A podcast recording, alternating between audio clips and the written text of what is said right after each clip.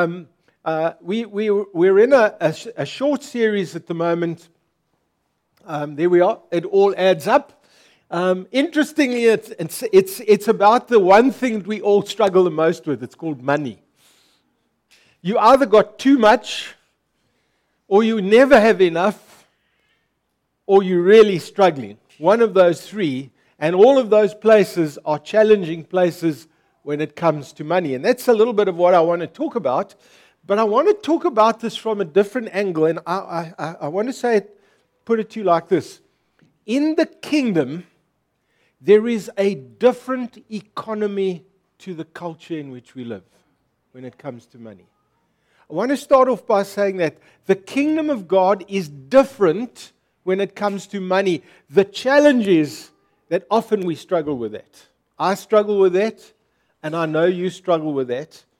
So, in this series and in the talk that I want to do this morning, I want to talk to you about a very interesting phenomenon that everybody can identify with.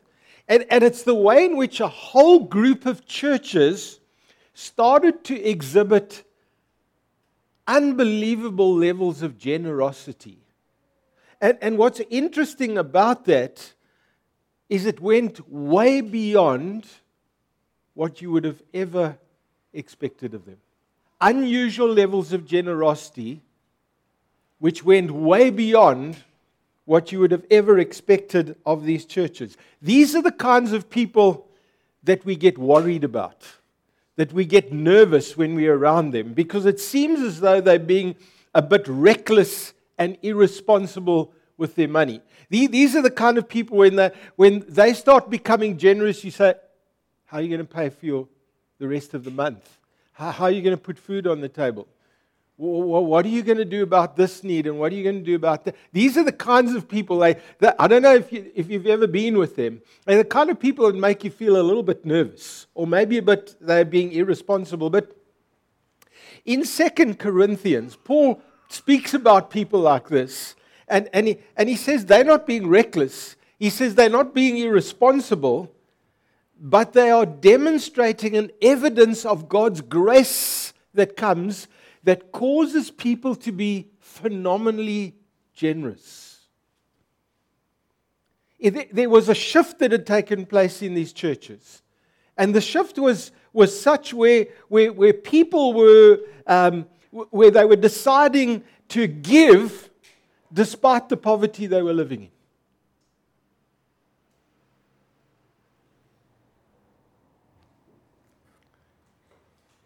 Their whole approach to money and to giving, and by the way, let me just put it out here up front. I'm not appealing for money. I'm wanting to talk to you about the economy of the kingdom this morning. But here was, here was a group of churches, they kept putting God first. They said, Lord, we're going to do what you say. They wanted to be a blessing to the people around about them, people who were less fortunate than themselves. The fact that they had their own hardships and were needy themselves was not holding them back. I don't know if you are familiar with that kind of grace and generosity. It is where there is a liberty and a freedom that's not related to how much you've got. That's what he's talking about. Nobody's trying to manipulate these believers. Nobody's trying to twist their arm. If you pray, if you give this amount of money, God will answer that prayer. If you want to be healed, if you want to do, well, just give a bit of money here and you'll see what happens. And, and, and in fact, what made their generosity so compelling and so appealing was this it was a privilege to do what they were doing. They didn't see, wow, I'm, I'm doing, Lord, you need to know, I'm making, I'm, I'm, I'm really making such a sacrifice. They were saying, no, we want to do it. Please let us do it. It's a pleasure for us to be able to do that. Now, Paul, Paul's highlighting what's happening in what is called the Macedonian churches. Now, how many of you have read Philippians in your Bible? Right. How many of you read Thessalonians in your Bible? Those are the churches he's talking about when we talk about the Macedonian churches. And, and, and the Macedonian churches and what was happening in the Macedonian churches has had such a big impact on his life that, that, that he wants to use it as an illustration, as an example. And so let's read it together, and you'll find it in 2 Corinthians chapter 8. And the first verse is perhaps the most important of it all. He said, Now, brothers, he is, Paul is writing to the Corinthians, but he's writing about what's happened in the Macedonian churches. Now, brothers, we want you to know about the grace that God has given to the Macedonian churches. Guys, this is about the, a grace to be generous. That's what he's talking about. Says, out of the most severe trial, their overflowing joy and their extreme poverty welled up in rich generosity. Now, I need to stop here because most of us haven't got a clue of what's happening here. In those days, in, those, in, the, in the area of Macedonia, what had happened is the Romans had ruled in as an oppressive regime and they were ruling over the people in those areas. Now, one of the ways in which people were making money in this, those days were there were gold and silver mines in that area. But because Rome wanted all of the money, they annexed, they took over the mines. They started taxing people massively food started to become expensive, like it's becoming expensive today. And so, what happened to people who generally were managing quite well? Suddenly, they ended up in what's called abject poverty. They were extremely poor. They were battling to live every month. That's what's being spoken about. And this has put, this has put a trial on them. And some of you know what it means to go through a trial of not having money. That's what he's talking about when he, when he speaks about the fact there was extreme poverty. These were not guys that had a little bit of money that they saved up they were giving. These were people who'd reached the bottom when it comes to money and finances. And he goes on, he says, I testify that they gave as much as they were able and even beyond their ability, entirely on their own. In other words, nobody tried to manipulate them, twist their arm, convince them. Entirely on their own, they urgently pleaded with us for the privilege of sharing in the service to the saints. So, Paul was taking up an offering for a very needy church in Jerusalem. He'd invited churches to contribute towards that, and so he says this is where he saw their generosity. They did not do as we expected. But they gave themselves first to the Lord and then to us in keeping with God's will. And so we urge Titus, since he had earlier made a beginning, to bring also to, the, to completion this act of grace on your part. So, what Paul is saying, I want to tell you about what happened in the Macedonian churches. The Corinthian church was far more wealthy than the Macedonians, but he said, I also want you to participate in what is taking place over here. And then he goes on to say, just as you excel in everything, and remember the Corinthians were, were known for their many spiritual gifts in faith, in speech, in knowledge, in complete earnestness, and in your love for us, see that you also excel in this grace of giving. I'm not commanding you, but I want to test the sincerity of your love by comparing it with the earnestness of others. For you know the grace of our Lord Jesus Christ, that though he was rich, yet for your sakes he became poor. The same word that's used for the poverty of the Macedonian is used for the poverty of Jesus. Saying, like, they had reached the depths of knowing what it is to be poor. Jesus, when he sacrificed himself, gave everything in a sense that we could say Jesus became poor so that we might become rich. Now, when we talk about Christians being generous with their money, there's something I want you to know. It's got nothing to do with how much they give.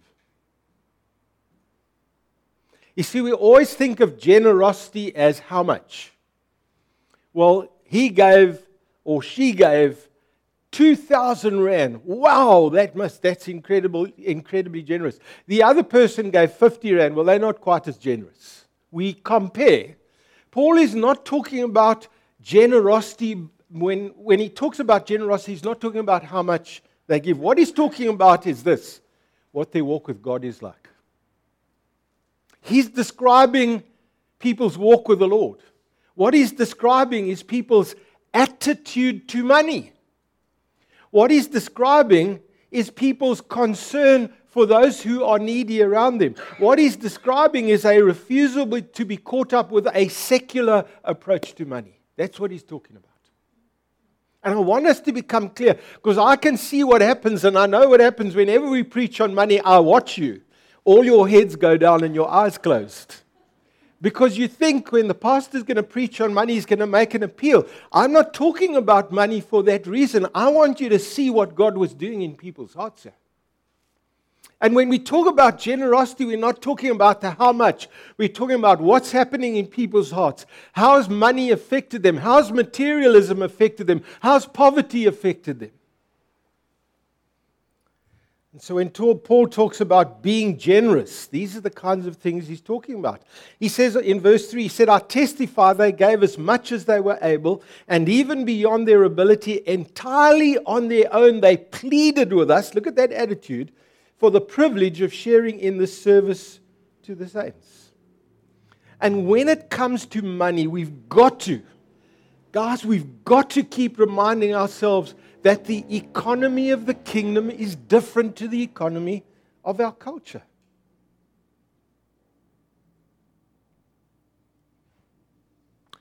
The Macedonian church shows us what happens when we are free from a secular or worldly approach to money.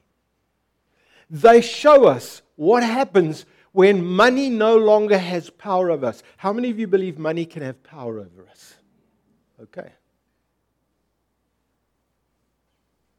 You see, maybe I can put it to you like this Christianity does not include God, Christianity revolves around God. Does it make sense to you? It's not, I, am I'm, I'm a believer, I'm a follower of Jesus, therefore, God, you can have a part in my life. No, no, no, no. Christianity is this God is central to every part of my life, and I revolve everything I do around Him. That's the difference. Paul reminds the Colossians, and, and, and I want you, if you are making notes, to write this down. It's Colossians chapter 1, 13 and 14, if we can put it there. Look at what Jesus did for us. He rescued us. He rescued us from what's called the dominion of darkness. That's the control of the secular system of this world. We've been rescued from that. Friends, if you're a believer, you're no longer subject to the secular systems of this world.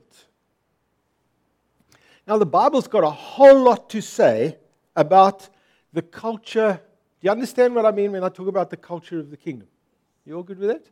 The culture of the kingdom and money. And I want to point out a few of those things to you because I think they'll be helpful when we look at what was happening in the Macedonian church. The first one I want to say, and you're not going to see the points there, are bullet points, you're going to see the scriptures that relate to it. But the first one is that followers of Jesus Never allow money to have power over them. Never allow money to have power over them. Jesus, when he was preaching the Sermon on the Mount, he makes that very clear in Matthew 6. Do not store up for yourselves treasures on earth. Do not. Don't allow money to have power on you, but store up for yourselves treasures in heaven. And then he goes on in verse 24, he says this No man or woman can serve two masters. Who are the two masters? Money and God. He said it's actually impossible to do both. So, so, all I need to say to you this morning, every one of us all the time needs to ask ourselves this question who's in charge? Remember, we're talking about poor people here. We're not talking about the wealthy in the Macedonian church. Because I believe it is possible for poverty to control us as much as materialism and affluence and greed can control us. Money can become quite an idol in our lives without us even realizing it. Another uh, another aspect of the kingdom and the culture of the kingdom and money is that people in the kingdom recognize God is their provider. How many of you really believe God's your provider? Some of you do, some of you still working through it. Let me just say this morning that is not just a simple statement we need to make. It's what we need to pray through and apply when things are tough. There is a place where we've got to go to God. There is a place we need to stand on that. There's a place we need to work, that, work it through. And so that's why Jesus goes on and said, So do not worry, saying, What shall we eat or what shall we drink? I've never even been that in such a, a predicament, and I know that I've worried about that. But don't worry. He says the pagans, that's unbelievers run after those things, but your heavenly Father knows that you need them. Friends, our God knows what we need. Another characteristic of the kingdom is that people in the kingdom are alert to the way in which God wants them to use their money. Verse 7 of 2 Corinthians 9 each person should give what he or she has decided in his heart to give, not reluctantly or under compulsion, because God loves a cheerful giver.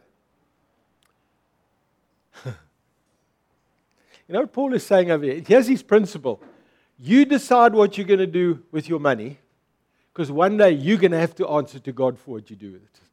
It's very simple. So I'm not going to twist your arm because you're not, a, you're not answerable to me. But one day each one of us must stand before the Lord and, and, uh, and God's going to say, and so, and so, and so.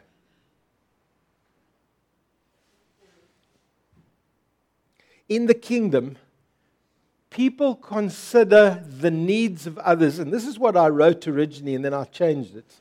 People consider the needs of others as something important. I want to change that. In the kingdom, people see the needs of others as their responsibility. There's something very different to important and a responsibility. The, the believer sees themselves having a responsibility. You see, one of the core values of Christianity is love. You all happy with that? You all agree with that? Okay. So, what's interesting about love is the Bible makes a huge issue of trying to get it away from love being a feeling to love being an action. So, so, so what John says in his letter, he says, if anyone has material possessions and sees his brother in need, but has no pity on him, that's like I feel sorry for them. How can the love of God be in him? But he doesn't stop there. He says, Dear children, let us not love with words or tongue, but with actions and in truth. See, it's good for you to feel sorry. It's good for you to, to identify, to have compassion. But he said if you stop there, it's not enough. It's got to be translated into what we're doing. And the last thing, there's a lot of things I can touch on when it comes to the culture of the kingdom and money, but here's the last one. And this is a fun one for you. People in the kingdom have done away with percentage giving. You see, lot, we've been taught most of our lives if you tithe, then you've given God what you are supposed to. May I say to you, that's absolute nonsense. And, and want, and, and let me explain what I mean. First of all, everything we have belongs to Him. So I don't know where the tithing, but how do you tithe what already belongs to God? And secondly, here's the problem I've had, and I was taught to tithe. So I used to, like every month, put my tithe in. I put it in first, like we were told to do. You know what happens when you do that? You say to yourself, Well, I've done my bit. I don't need to worry anymore. You see, that's the problem. Well, I've given to God, so I don't need to listen to any appeals. Don't worry about the needy. Don't worry about that. Don't worry about the next thing because I've given. So why worry? But, but you see, in the kingdom, people don't apply the principle of percentage giving. What they, the principle they apply is generosity led by the Spirit as God wants us to. But then Paul makes another interesting observation, which I think is very helpful, been very helpful to me, about the generosity of the Macedonian church. He says they gave themselves to God first. God first. They did not do as we expected, they gave themselves first to the Lord. You see, their generosity was the result of putting God first. What's the trap of our culture and our generation? Me first. Me first. So in the West, it's individualism, it's me, John first. In the East and in other cultures, it's our culture first. It's our family first. It's our race first. It's our this first. People are doing it all the time. And you'll notice in the Bible, it's always others first. So, what Paul is saying over here about the Macedonians, they transitioned into a place where they're not saying, Me first. Seek first the kingdom of God and his righteousness. And you know what I've noticed over and over again? When people put God first, it impacts their generosity. Always. I mean, I've, I've, I've had the privilege and it's been a real privilege of being uh, in the pastoral ministry for, for many years now. And I've seen this over and over and over again. I've, I've, we've had the privilege of, of having people in the church who, who are replacing their motor vehicle. And that, instead of trading the old, old one in, they come to you and say, Pastor, is there somebody in the church who needs transport? because I want to bless them and I want to meet a need over there. And they come to us because they don't want the person to know who's giving it. Don't let your left hand know what your right hand's doing. And they come, and then they give you this vehicle, and you have a look at it, and it's got rust in it, and it's the end. You start the engine, and it's running on three cylinders. It's not so great. And then you, you go to somebody else, and the, there's a panel beater in the church, and you say to them, You know what? Somebody's given this vehicle, but it's got rust in it. You say, Don't worry, I'll fix it for free. And then you go to a mechanic and say, well, you know, somebody's, don't worry, I'll sort the engine out. And you go and you, you take this. And Terry and I had this, this uh, experience in, in the church that we were in previously where we were given this vehicle and somebody fixed up all the rust and got it running nicely. And we took it to a family in the church. There was a lady used to come to the church who had this husband one and nothing to do with it. Guess where that husband was the very next Sunday? he started worshiping, started coming to church because he saw the goodness of God. I've seen that. I've seen people put God first, and I, I got a bit rebuked about this when, uh, when I spoke about it last week because I said an elderly woman the, of 70 years old. and they said to me, John, that is not old. Okay, it's always your reference point that counts.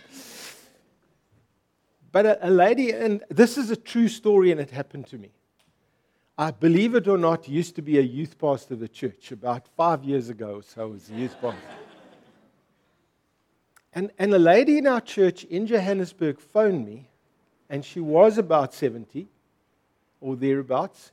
And she said, John, I want you to come and tell me the vision that you have for the youth work of the church. So I thought that's a rather an unusual request. So I went to see her, spent an hour, and I told her about the vision for the church and for the youth ministry. She said, How much is it going to cost? I said, I haven't got a clue. I've never worked it out. She said, Well, go home and work it out and phone me and let me know, which I did. She said to me, That money will all be in the bank at the end of the month. I want young people to know Jesus. Here's, that's not the end of the story. The end of the story is through her generosity, we saw kids many young people coming to Christ because she was willing to invest. Third story, because I want to talk about what it means when you put God first in generosity and looks different in different places. When we started out, when I started out, I, I didn't go straight into ministry in the church like I am now. But Terry and I both traveled around on, on a Christian music and drama team. So we would travel the length and breadth of the country, sometimes going up to Zim, sometimes in Namibia and so onwards. But one of the things we were doing, and for those who are not South Africans, it was in the bad old days of apartheid. And what we would do as a team, we would go into townships. And when we were ministering with churches in townships, we'd live there with the people. I remember the one day, so you would always be hosted by people in the church. And we went, we were, we were taken to our hosts. We, you spread out, obviously, over different homes. And myself and a, and a friend, were, we were going to live with this, this family in the township.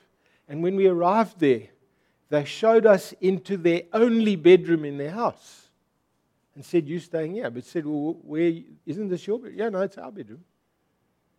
But we want you guys to have it. And then what they didn't know, but I knew they spent almost their whole month's income buying groceries so that we could eat nicely. Friends, that's generosity.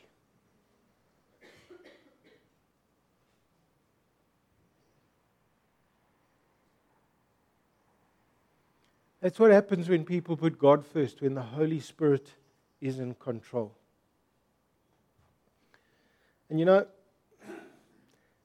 there are a lot of different views about whether we can model our church today and what the early church was like. Do you remember the early church? I think it's the next scripture. Chris, if you can move, pop up the next scripture.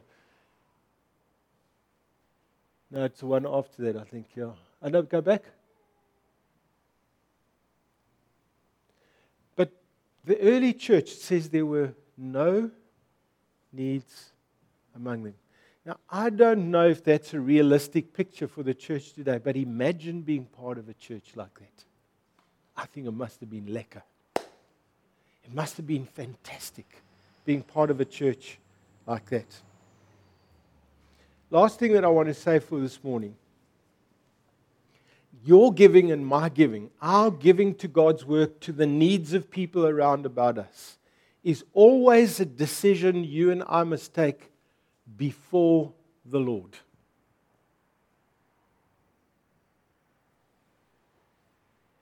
You see, Paul is against trying to manipulate people for money. Can I say that this morning? I don't think it's a great thing for us as leaders in the church to have to beg people for money. Because I don't believe it's a biblical model. I think people who are kingdom minded give because they want to see the gospel advance. That's why they're giving. People giving because they care about the needs of other people. People give because they're part of another kingdom. They're not part of the kingdom of this world anymore. And the Macedonian churches, Paul's using them as an illustration. He's saying, Guys, I want to tell you about what God did amongst the Macedonians and how they responded to that. You Corinthians are much more wealthy, but you still need to do your bit as well. And in 2 Corinthians 8, our desire is not that others might be relieved while you are hard pressed but that there might be equality. He says that's a very interesting word. And if you go on to the next verse, at the present time, your plenty will supply what they need, so that they in turn, so that in turn their plenty will supply what you need. Then there will be equality. Do you know he uses the word equality twice in two verses? Now, he's not speaking of communism or socialism here, but he's talking about the way that people use their money tends to bring a fairness in the kingdom.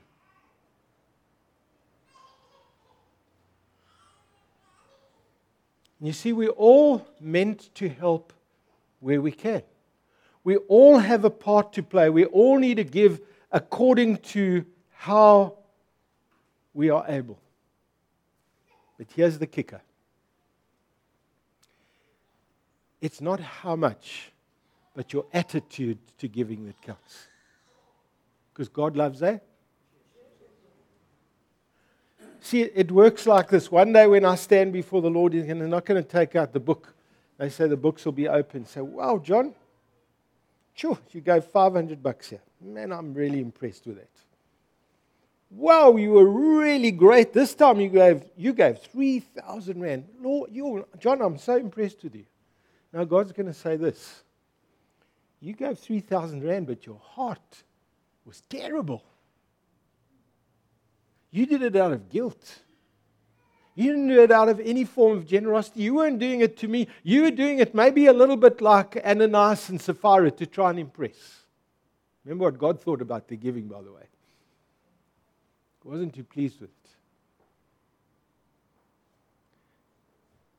There's a sense in what, what Paul is saying over here when it comes to giving and to the use of our finances. Rather, don't give if you're going to do it with a bad heart. You see, Christianity is always a heart first thing. It's always about a heart first thing. It's not about how much and about money. Now, you, you may be wanting to be, you may want to ask yourselves the question this morning. So, what's, why is this such an important deal? Why is this such an important thing? My sense is this when God's grace starts to be poured out like this, it affects His church, it affects the ministry of His church, and it affects what the church is doing. And when I was preparing this, I had a sense that God is, is wanting there to be a generosity in His church because of what He wants to do with the church. This, just, this is not about us, you and me. It's about His kingdom. It's about what He wants to do and how He's going to do that.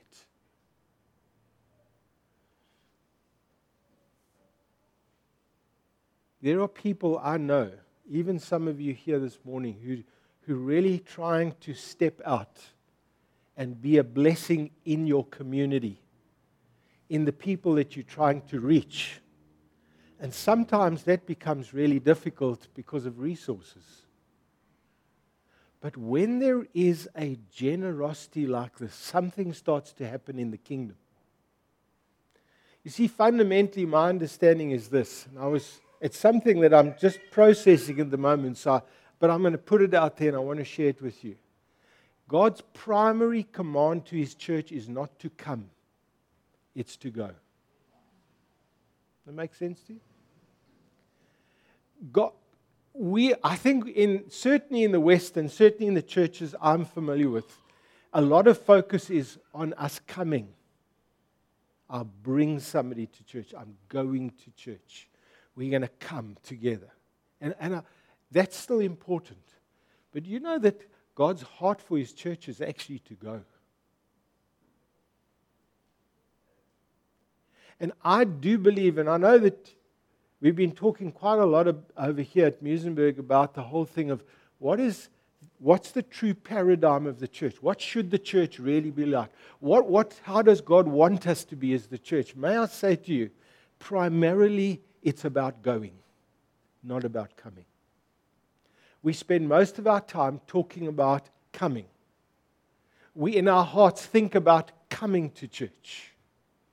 We think about what we're going to do when we come to church. And I do think God is calling the church to realign itself with going. We need to be much more structured to be able to go than to come.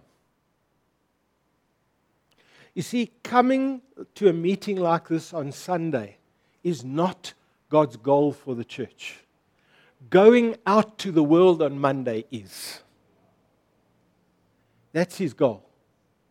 So when we come together, this is an equipping time. This is the time when we want to hear what the Spirit is saying to the church. This is the time we want to encourage one another to love and good deeds. This is the time we want to build each other up in the faith because you need lots of faith when you're out there. It's rough and tough out there. Did you know what? That's what God has wired the church for. He's actually equipped us for out there. So it's just something I've just started processing. I'm praying about the church and what God is saying to us as a church. And you want to know why that's, this message is important this morning? Because I think fundamentally, if we're going to go out there, it does touch our resources and our finances and how we're using them. So, I'm finished. Well, did a long sermon this morning.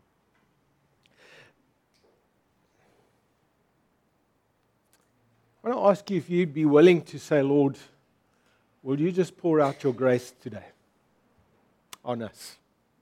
So I'm not asking you to do anything. I'm asking you, will you be willing to say, God, the grace to be generous? Maybe some of you walking in that already. But you're saying, God, I want that same grace for me because I want the church to be what you want it to be. So I'm going to pray. If you'd like to stand for that prayer, you're welcome to do that. No pressure on anybody. But I do have a sense of, of God wanting to do something amongst us. So, entirely up to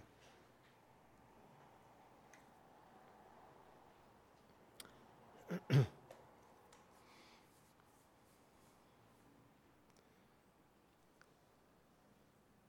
so, God, we want to get hold of your heart this morning as we pray. Father, if we're going to just pray about money and stuff, I think we're going to miss the boat. When your heart is about people, it's about the gospel, it's about people's lives being enriched, it's about them experiencing your goodness, it's about them knowing the true blessing of the Lord, the spiritual blessing of the Lord. And all the way I understand it is that you don't have a plan B, you've just got us that you've set apart. And you've called us. And you've said, Go. And as you go, and God, I want to pray that if this is a season where you are speaking to us as a church, where you're speaking into our lives about this issue of rich generosity, then, Lord, I want to ask you this morning will you release the same grace over us that you released amongst the Macedonians? God, I believe that when your grace comes like that, something is released, something happens. We are different. We respond differently. We do things differently. We can't always reason out what we're doing because there is a grace to be different.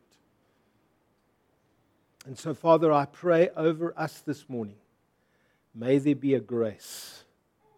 May there be a grace Lord, I want to break off any poverty spirit that's got hold of people where they're living in abject fear. We just break that in Jesus' name this morning. We break to, Lord, the, the power of materialism and the desire just for more and more. We break that in Jesus' name. And we say, Lord, let your kingdom come here. Let your will be done on earth as it is in heaven. And Lord, may we as your church be like the Macedonians because of grace. In Jesus' name, amen.